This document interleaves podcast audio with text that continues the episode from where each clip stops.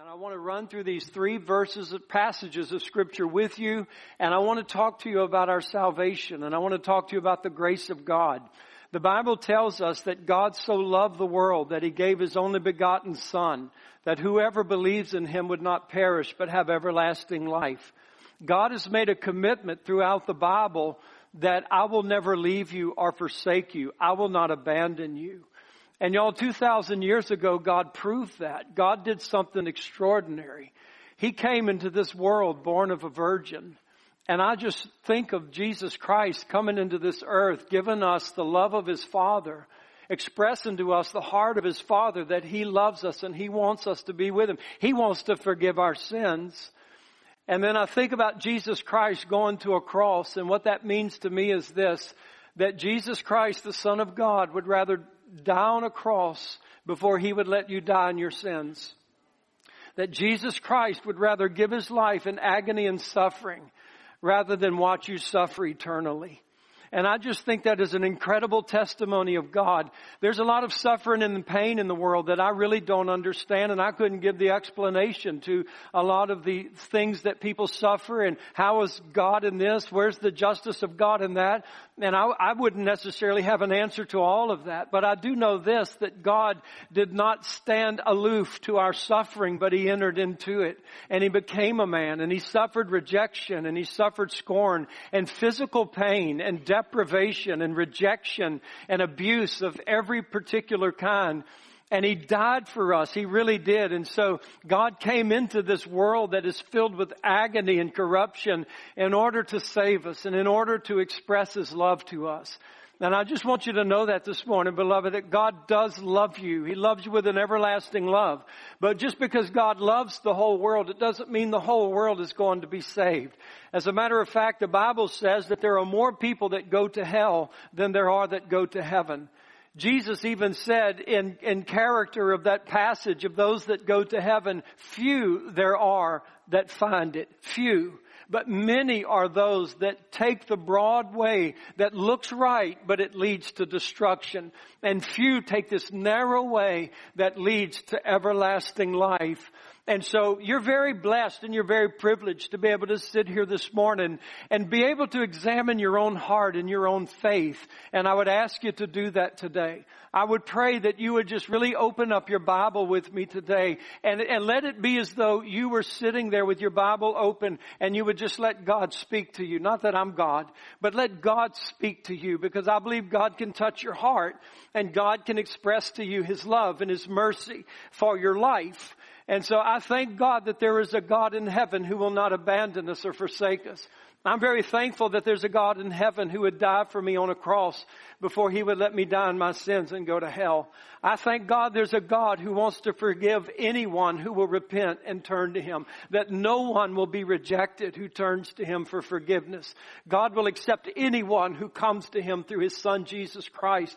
There's not a person in this room that's too bad, too far gone, too corrupt, too dark, that has crossed the line with God that cannot come back to God. God has come after you. And there's hope for every one of us. And time is running out, guys. And, and, and not even necessarily with the coming of the Lord, though I believe it is soon. But time is running out for your own life. I mean, you can feel the age and the corruption of life and everything. You can tell your best days, maybe as you would say, the length of your days are behind you and the, the shortage of your days are before you and you know you only have a short time and no man knows what's going to happen tomorrow. So today is the day of salvation. That is it. Today is the, not the, today is not the day of judgment, but today is the day of salvation. Today is the day of God's mercy. Today is the day of God's grace and life to you. And I just pray that you will follow with me and understand these things. So in Ephesians chapter 2, I want you to see three sections of this. You're going to find first of all the problem, and then I want to show you the solution. And so if you will look at this with me, verses 1 through 3 is the problem. And you hath he quickened who were dead in trespasses and sins wherein in time past you walked according to the course of this world, according to the prince of the power of the air, the spirit that now works in the children of disobedience. Do you see that there's no middle ground, there's no gray area. A man's not just saying, well, you know, I'm not following God, but I'm not following the devil either. I'm just kind of living my own life. Well, according to the Bible, that's not true. That might be your truth, but it's not God's truth. And, and, and I, respectfully, your truth is wrong. All right. The Bible tells us right here in chapter 2, verse 2, that we walked according to the course of this world, the prince of the power of the air, that is Satan and the spirit that now works in the children of disobedience. There is a spirit that is working in people's lives. There is a spirit that is working in those that do not believe and walk with Jesus Christ. Now the Bible says in verse 3, we also, all of us also, had our lifestyle in times past in the lust of our flesh, fulfilling the desires of the flesh and of the mind. And now listen to this. We were by nature the children of wrath, even as others. We were by nature. Do you understand this? Paul's not using sin the way we use sin.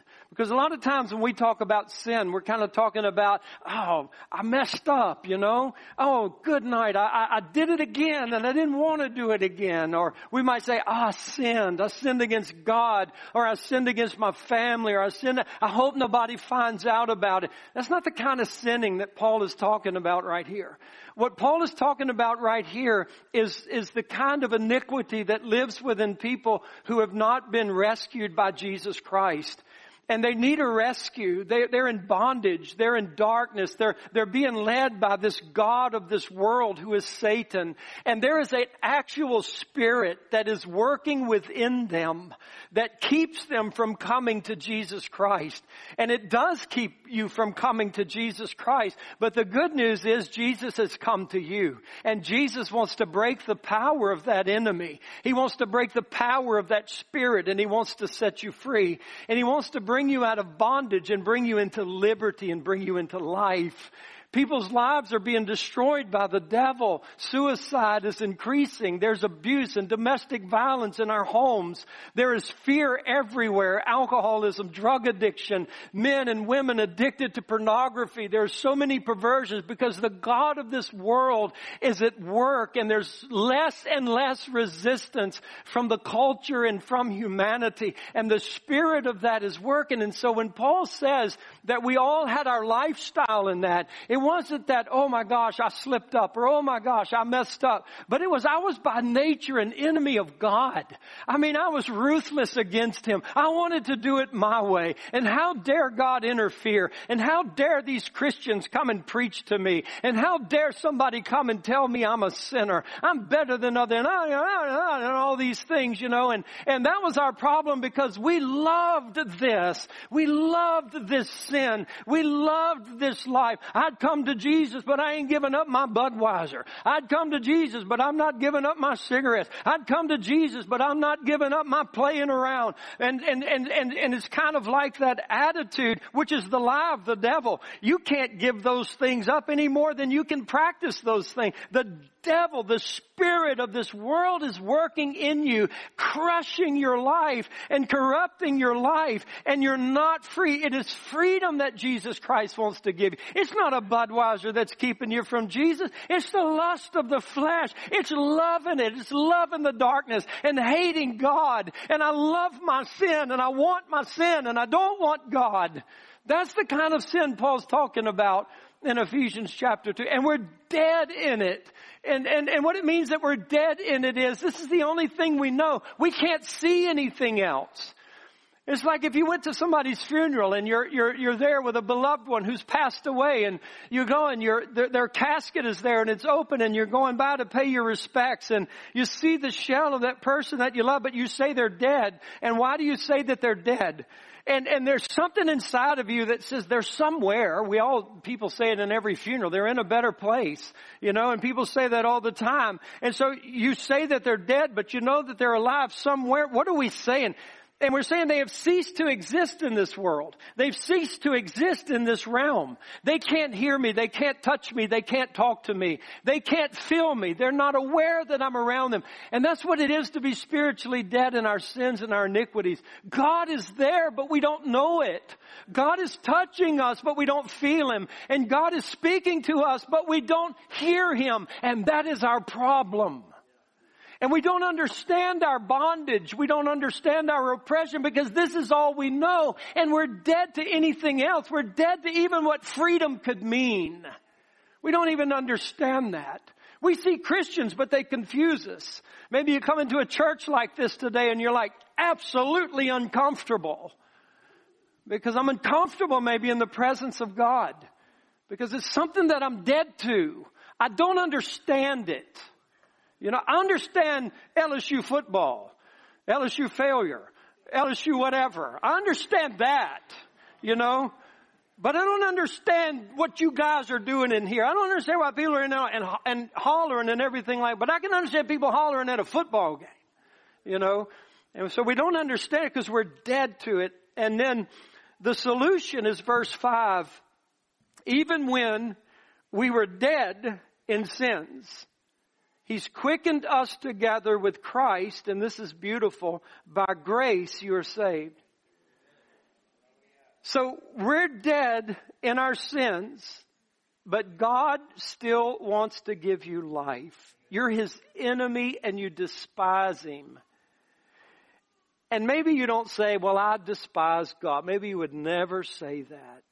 But you do want to keep God at an arm's length, if not further. And this God that you don't want really in your life is willing to come and give you life by grace. My God. And He has raised us up together and made us sit together in heavenly places in Christ Jesus. That in the ages to come He might show the exceeding riches of His grace in His kindness toward us through Christ Jesus. That's the solution. That is the solution. The problem is verses 1 through 3, and the solution is verses 5 through 7. And the reason there's a solution is because of verse 4. But God. You're dead in your sins. You're dead in your iniquities. There's a spirit that is in this world that is operating in you. You're being led by the God of this world who is Satan. Your life is being destroyed. There's destruction everywhere. You're full of pain. You're full of abuse. You're full of rejection. You're full of heartache. You're full, you're just, you're just full of all types of pains and problems in your life, but God. But God. Your, your story doesn't have to end there. But God, who is it's not what he's becoming. It's not something that he's forced to do. It's not something that he is just like unreluctantly having to do. No, this is like spring loaded in God. Just comes out, you know, but God, who is, listen to this, rich in mercy. Oh my God, isn't that wonderful? You don't have to receive him, but that is wonderful of God. He is rich in mercy for his great love wherewith he loved us. And that's the reason there's a solution for your life. Because this God of great mercy and great love wanted to do something about it and make you no longer an enemy, but a beloved son, a beloved daughter in his life. And he undertakes it all. And I think about this God who is rich in mercy and great love. And you begin to say, what is that? What is great mercy? What is this rich mercy, this great love? What does that even look like? Look like? Well, it became a man. The mercy of God and the love of God appeared among us. And it was Jesus. And you see God's mercy and you see God's love with the broken people of this world. You see this mercy and this love in God who's, who's not going after those people who have attained to such great things in life and religion and, and, and doctorates and, and Pharisees and Sadducees. But Jesus said, I have come for the sick. And I've come for the broken, and I've come for the hurting, and I've come for those whose hearts are broken. And I've come to those who are poor and those who are needy and they have no hope and they have no foot to stand on. I've come for them. And I've come for those that have been abused and those that have been molested and those that have been thrown to the side. This is what the mercy and the great love of God looks like. It looks like Jesus. And the evidence of God's mercy is not your life. And that's where the devil will trip you up. But that is not the evidence of God's mercy, not your life, not your abuse, not your rejection, not the fact that they didn't pick me. The church offended me. Religious people hurt me. Life has hurt me. Life has run over me. I've lost a loved one to cancer. I've lost this. I've lost that. This is my life. How can there be a God of mercy in my life when this has been, no, the evidence of God's mercy is not your life. It's not your rejections. It's not your betrayals. It's not your abuses. It's not your pain. The evidence of God's mercy is His rejection and His pain and His abuse to save you from it and to heal you from it. Because if he had not come to be abused and to be rejected and to be beaten and to suffer pain and to suffer abuse, if he did not come to do that, you would never have a solution. And that's what mercy looks like and that's what grace looks like. It looks like Jesus. And then this is beautiful. I want you to see this in verse 7. It says that in the ages to come, what does God want to do with your new life? Who wouldn't want this? God wants to show the exceeding riches of His grace in His kindness toward us through Christ Jesus. You know, I want to save you, and you know what I want to do with you for the rest of eternity? I want to demonstrate to you and through you the riches of my grace and my kindness to you. I just want it poured out on you forever. No, God, I, I just, I don't want that. And then notice verse 8, for by grace are you saved through faith, and that not of yourselves, it is the gift of God. You can't save yourself. Don't bring the Budweiser, the cigarettes, the pornography, the playing around. Don't bring all of these things you say that you enjoy up here on the table. I am the one who saves you, and not by your works, and not by your ability to sacrifice something, and not by your ability to quit something. I save you by grace through faith. I do that. I deliver you. I change you. I free you. I give you life. Praise God. I'd be a hopeless case if it counted on me. Not of works, verse 9. Not of works, lest any man should boast. Now this is beautiful. Verse 10. We are his workmanship. Isn't that great? Not the churches, not your counselors, not your Bible study teacher, you're His workmanship. He might use the church and use a pastor and use a counselor, but you're His and you're created in Christ Jesus unto good works, which God has before ordained that we should walk in them. Beautiful. Beautiful. I want that. God, I want that. I want that saved life. I want that grace. I want that faith. I want to know your grace and your kindness toward me. I want to be your workmanship and that, that, that becomes the cry of my heart. And I believe God answers it. I believe He would do the same for you if you cried that from your heart. I want that God. Maybe not everything you've ever heard growing up or whatever people, but right there, could, would you say to God, you're reading in Ephesians 2, 4 through 8 or 4 through 10, would you say, not me God, I don't want that? And you can say that to God. Be careful because you can. And you have to say something yes or no now because now you're made, you've been given knowledge of it. So the next scripture I want you to read is Hebrews 13 and I want you to see something very beautiful here. I love this passage of scripture. It is so hopeful and it's encouraging and I just want to magnify this God and His power to save. And the Bible tells us here in Hebrews 13 verse 20, now the God of peace, right after it says that the God of peace, it would kind of be like a parenthesis. And it describes this God. So here's the description of this God. This God of peace is descriptive in the fact that he brought again from the dead our Lord Jesus Christ. Jesus is the great shepherd of the sheep. And so that's descriptive of God. So what is this God of peace going to do? This God of peace, through the blood of the everlasting covenant, can make you perfect in every good work to do his will. This God of peace, through the blood of the everlasting covenant, can work in you. He can work in you. That's grace. That which is well pleasing in his sight through Jesus Christ, to whom be glory forever and ever. Amen. The God of peace. This is what he does, the God of peace. The God of peace, through the blood of his Son, Jesus Christ, and this new covenant, is able to come and begin to work in your life and He is able to make you perfect. He is able to make you pleasing in His sight. You can't do that and I can't do that. But God does that. And we have to understand how much religion gets into this. You know, so if like, here, here's like some, some guy coming to church today. Let's coach somebody. I'm like, Oh, you're here at church. It's so good to see you. Boy, we're glad you're here. Thanks for coming.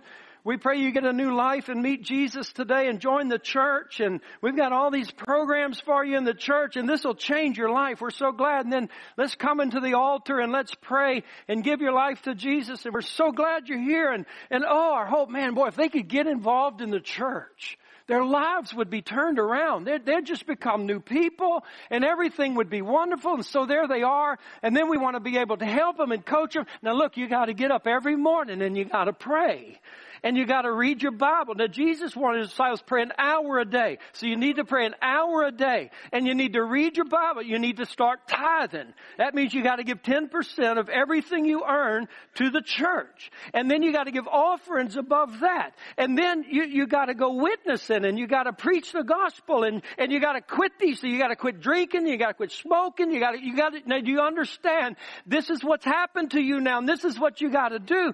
And, and, and, any person is to be as successful as that coat doing it. But that's what we think. And that's what we do. Because we don't understand grace. And we think grace is this disposition of God. But did you see in Hebrews 13 that this God of peace through the blood of Jesus Christ, He will and so it's, it's as if God comes and takes this person and says, you know what? I'm going to put myself in you. And I'm going to wear you and you're going to be on me now. And now it's the life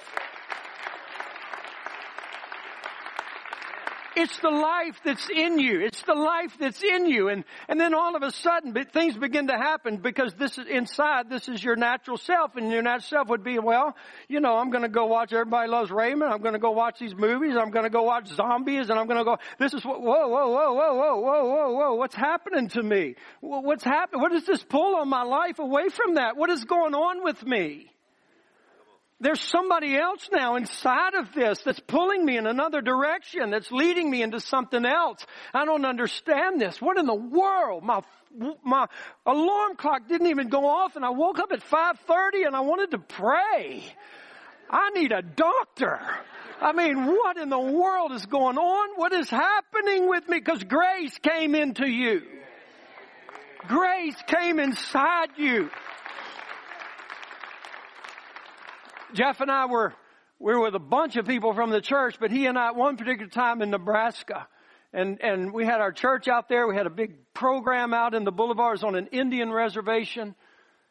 And Jeff and I, this, this guy drives up. He, he storms out of his car and he's rough looking guy. I mean, this dude's built and he's just rough and well, we got to deal with him before somebody else does.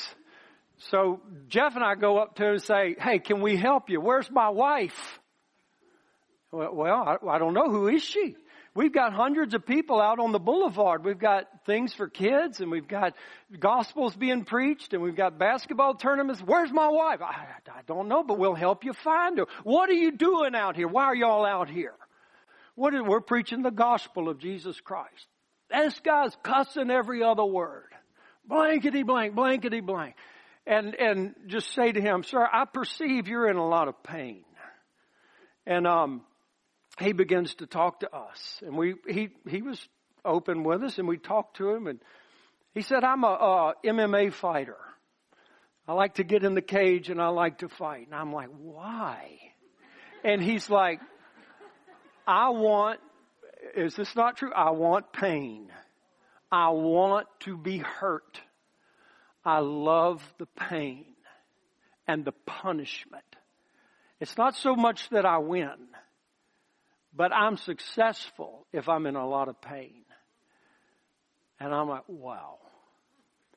You need Jesus.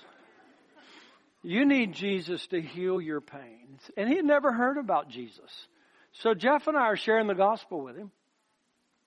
And his countenance begins to change. His demeanor begins to change. This guy's cussing every sentence.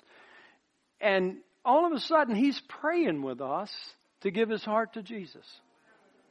Right there. Then, he begins to talk to us. And as he begins to talk to us, he's kind of like, now he's just talking to us. He's a little bit more friendly and, and, and these curse words come out. He's like, oh my gosh, I'm sorry. And then he's like, wait a minute. Why am I sorry? I've never been sorry. And then he grabs it. What did you do to me? what did you do to me? Remember? Is that true? I mean, God stepped into this man's life. Grace stepped into this man's life and immediately began to deal with the words that he used. The church would come along and say, oh, you gotta do this and you gotta do that and you gotta do this and he would go try and then he's gonna fail and then he's gonna be one of those people that says, you know, I tried Jesus before, it didn't work for me. But grace works. Grace works. And God is able to do it. God is able to do it. The last scripture I want you to read with me is 1 Corinthians 15. And I love this passage of scripture. It's, it's, um, what a hallmark of grace is this scripture. And I want you to read with me the gospel of Jesus Christ. Because this is the gospel.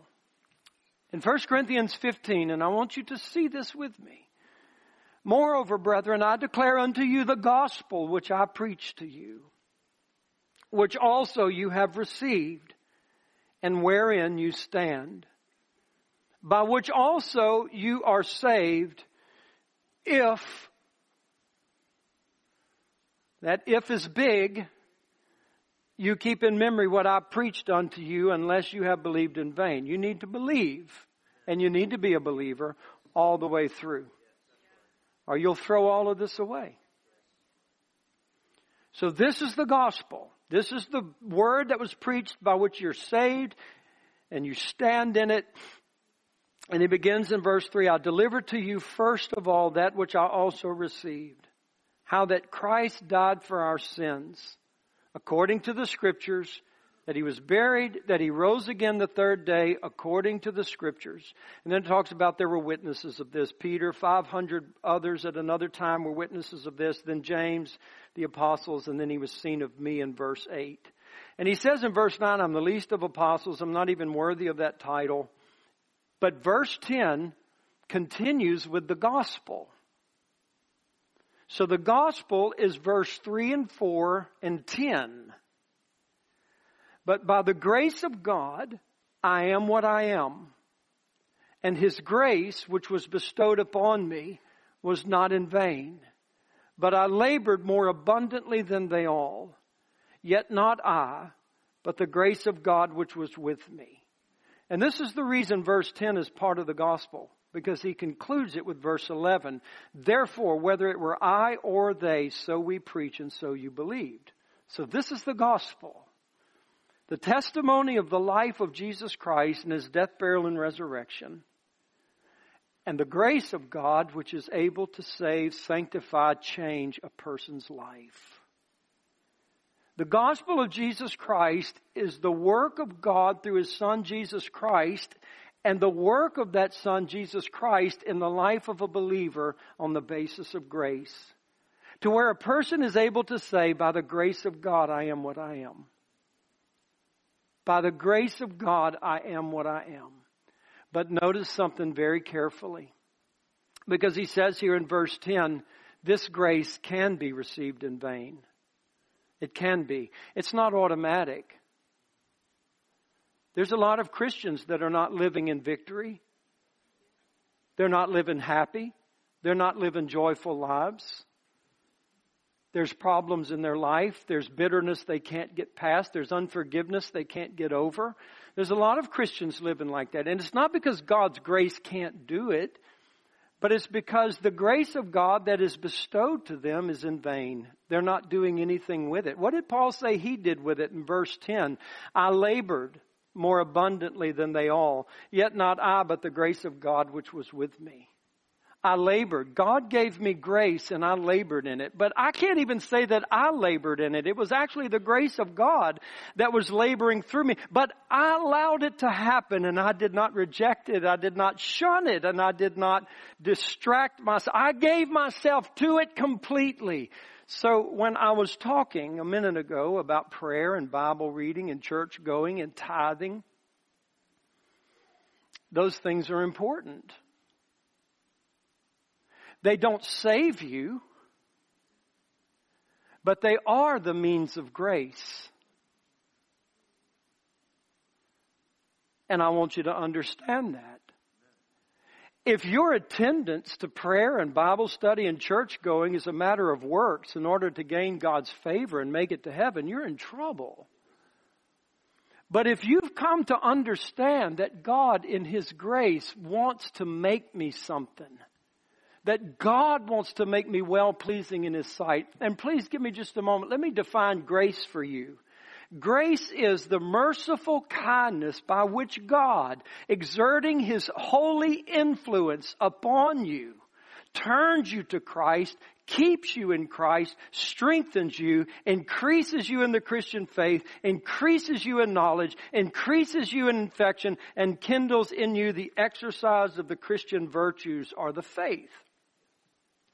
And that's what the grace of God does. So I can, I can be this, you know, kind of person oh, I believe in God and I believe in Jesus and we're all saved by grace. So I'm just going to say, oh, Jesus saved me and I want to go to heaven when I die. Don't bother me on earth, oh God. You know, uh, just give me the grace, give me the, give me the ticket and we'll be, no, that's a dangerous place to be in. A lot of people are doing that. It's very, very dangerous. But the apostle Paul says, by the grace of God, I am what I am, but it wasn't me, it was God's grace, but I labored in it. It wasn't in vain to me. So if grace is God exerting His holy influence on me, then I understand that church is a grace of God. I don't have to go. I don't have to go to prayer meetings on Sunday nights. I don't have to go to Bible studies. I don't have to go to Wednesday night. Somebody say, yeah, you do. You're the preacher.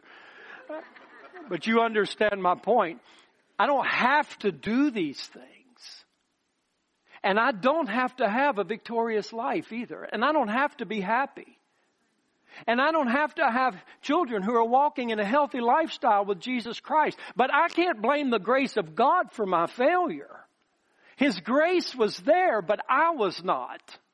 And so now I'm not going to church in order to gain favor with God. I'm going to church because the Bible tells me that the church is the habitation of God by the Spirit. And if the church is the habitation of God and I want grace, which is God's influence, I want to be in the church. I want to say, hey, y'all know who I am, know what I'm going through. I've got some problems. I need your help. I need your counsel. I need your prayers. I need you to walk with me. I need to walk with you. This world is a wilderness. Please, I need the grace of God in my life. And I want the influence of God that's in your life. You don't have to do that. And the Bible is a grace of God. Because this is the living Word of God. This is the truth of God. It is the way of God. It is the light of God. And I don't have to read it.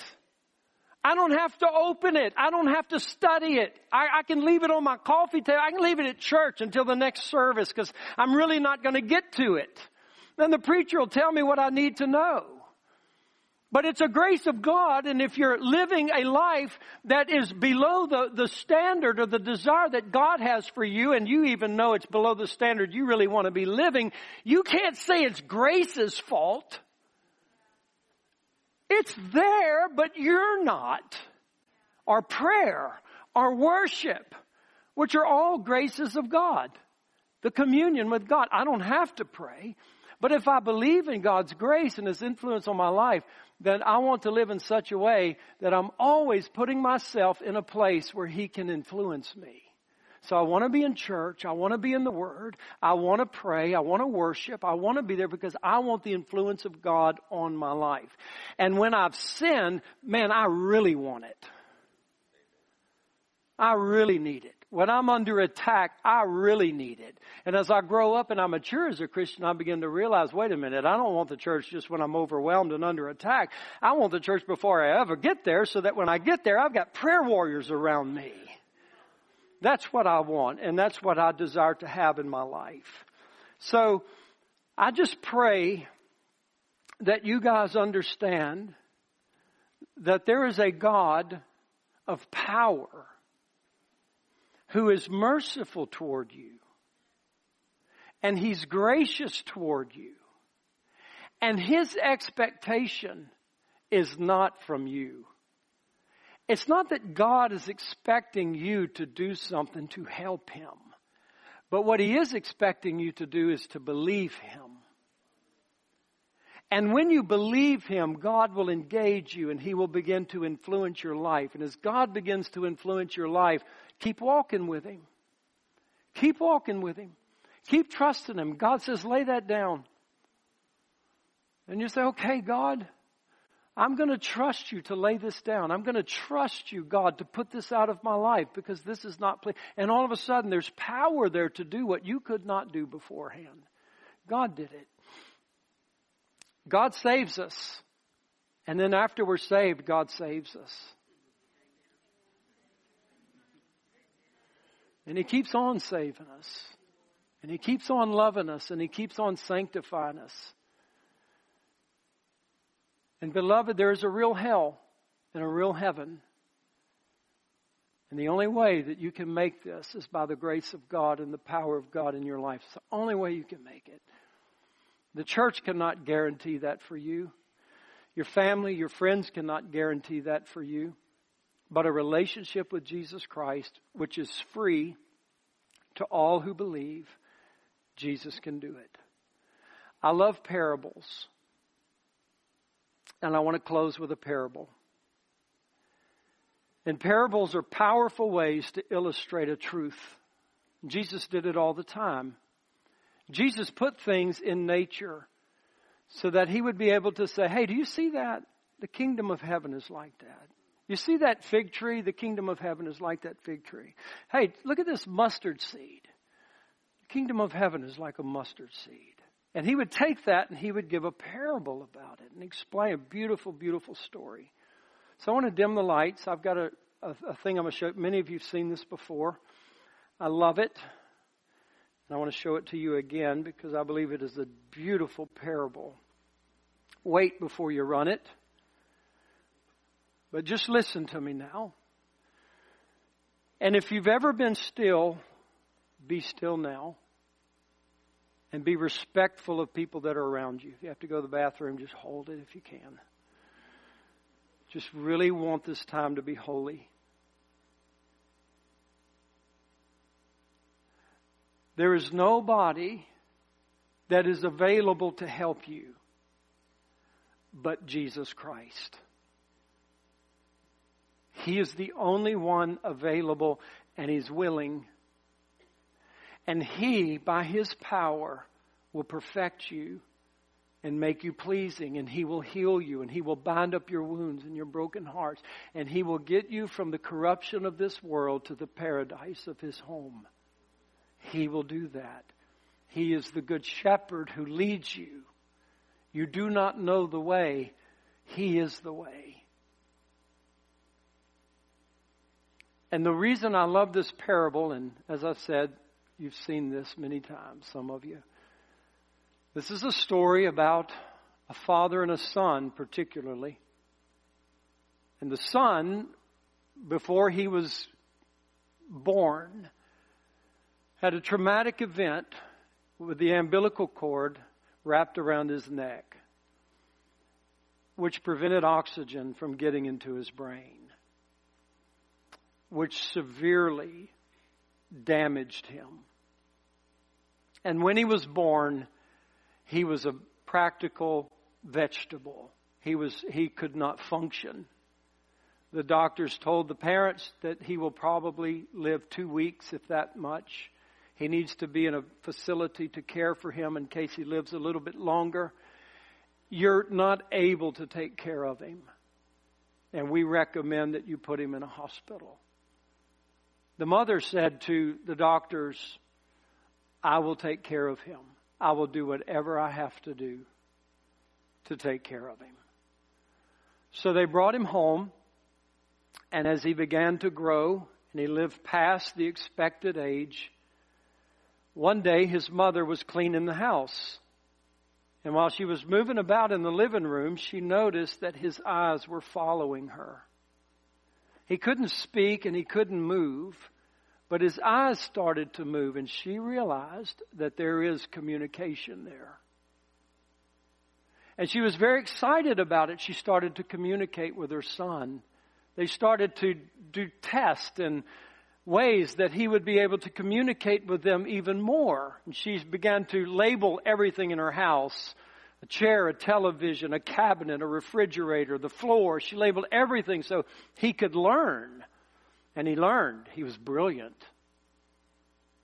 They developed a device, some type of synthesizer that he would be able to he couldn't play it with his hands, he couldn't play it with his body, but something that would be placed in his mouth, and through that he would be able to communicate more verbally with his parents and with his friends. And he grew up, and they began to find out he's really brilliant. And so he graduated from high school. He went to Boston University and graduated from Boston University. After he graduated from Boston University, he was offered a job with the university to help perfect and develop devices to help those that were handicapped to communicate better. And that's what he began to do.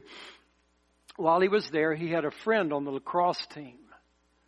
And the friend on the lacrosse team suffered an accident. He broke his neck. He was paralyzed from the neck down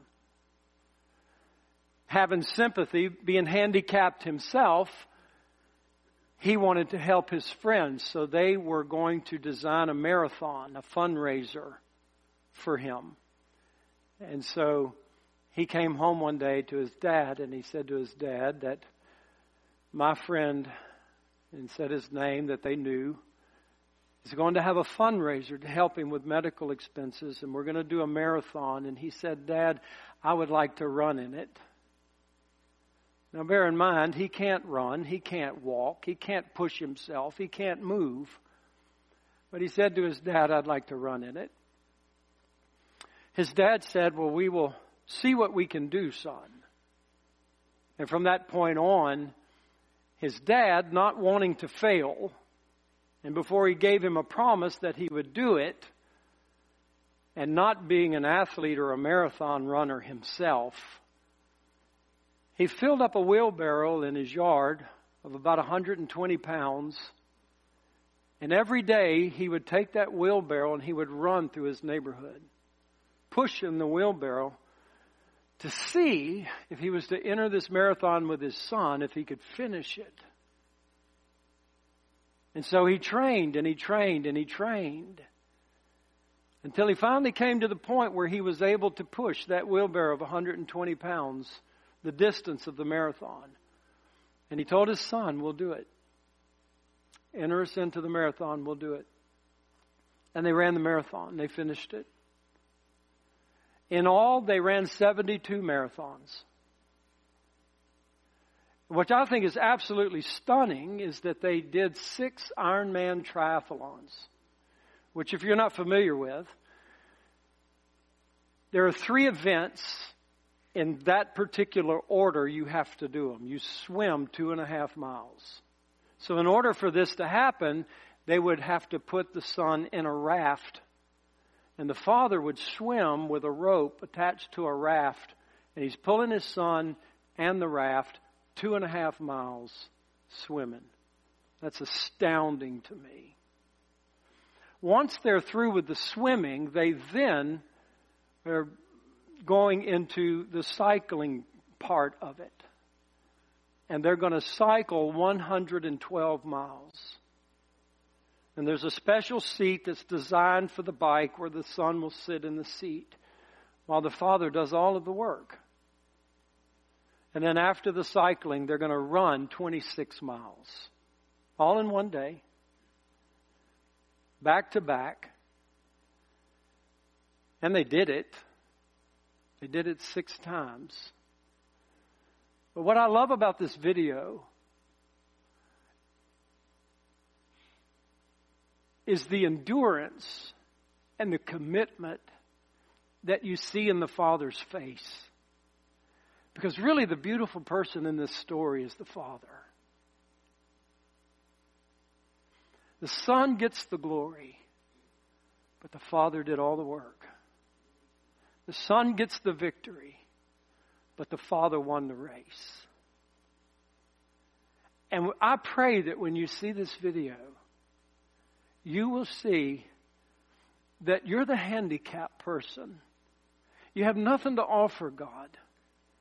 You're not mighty, you're not great, you're not capable. But He is. And I pray that you will see that this Jesus likewise is committed to get you from here to his eternal home in heaven. Now remember, this boy went to his father. He didn't go to anyone else.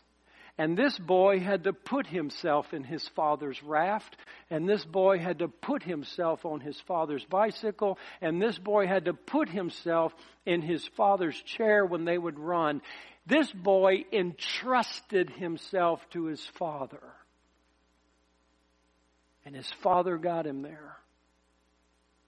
And so you must entrust yourself to Jesus. And if you do, he will get you home because he loves you. There's a couple of scenes in this video where the father is really in agony. And you can see it in his face. And in those few little scenes where his father is in agony, picture Jesus being nailed to that cross, determined, I am going to do this for you. I'm going to finish it so that you can win. Picture that. It's quite beautiful. How many of you right now would just say, with all sincerity, Jesus, help me get home? Get me home. Come on, just ask Him. You can talk to Him right now where you are. Don't allow the pain and the heartache and the abuse and all of the excuses to keep you from His mercy and His grace and His kindness. He loves you. The evidence of His mercy is not your life, but His life. And He will give you His life. How many of you would say this morning, to Jesus, I trust you. Who else am I going to trust? Who else are you going to trust? Yourself? The church?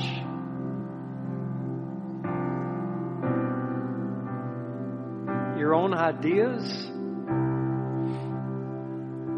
The Bible says, For God so loved the world that he gave his only begotten Son, that whosoever believes in him shall not perish, but have everlasting life. Paul wrote in Romans that whoever calls on the name of the Lord shall be saved. His name is Jesus. If you call on Him right now, He will hear you. He will hear you where you are. There's no place that you're in that He's scared of. There's no darkness that He's scared of. There's no sin that He's scared of. There's nothing about you that Jesus is scared of. Nothing. He can do it. If you will let Him, if you will trust Him, if you will put yourself in His raft, on His bicycle, in His seat, He will get you home. He's won the victory for you. And He's not like that father who's trying to push through the race. Jesus did it 2,000 years ago. He did it. It's over. It's done. It's won. And by an act of faith, you step into His world and into His kingdom. I can't explain that, but it happens. So I'm just going to pray with you. Father, I stand before you this morning consciously aware that I do need Jesus in my life. I don't have the strength to save myself or to make myself right with you. I trust Jesus and I ask you to save me. I turn from my way of life to you. I put my hope in you. Oh God, I put my hope in you. I hope in your mercy and I hope in your grace. And I ask you this morning to give me faith to believe it, faith to live in it. This grace, I need it. I need you to do it. If I am to be saved, you must save me I trust you. And beloved, if you mean that in your heart this morning, you pray that in faith this morning, Jesus hears you. He comes to you. He's right there. You can sense him. You can feel him. There's a hope in you. There's something in you that's hoping. That's him. It's his presence. And he loves you. If somebody brought you to church today, just tell them, would you pray with me? Just right here at this seat, would you just pray with me? You help me right now? If you brought somebody to church, maybe you'd just like to ask them if they want help, if they want prayer. There's nothing offensive by that.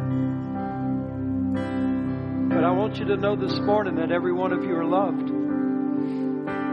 And every one of you are offered grace in the name of Jesus Christ.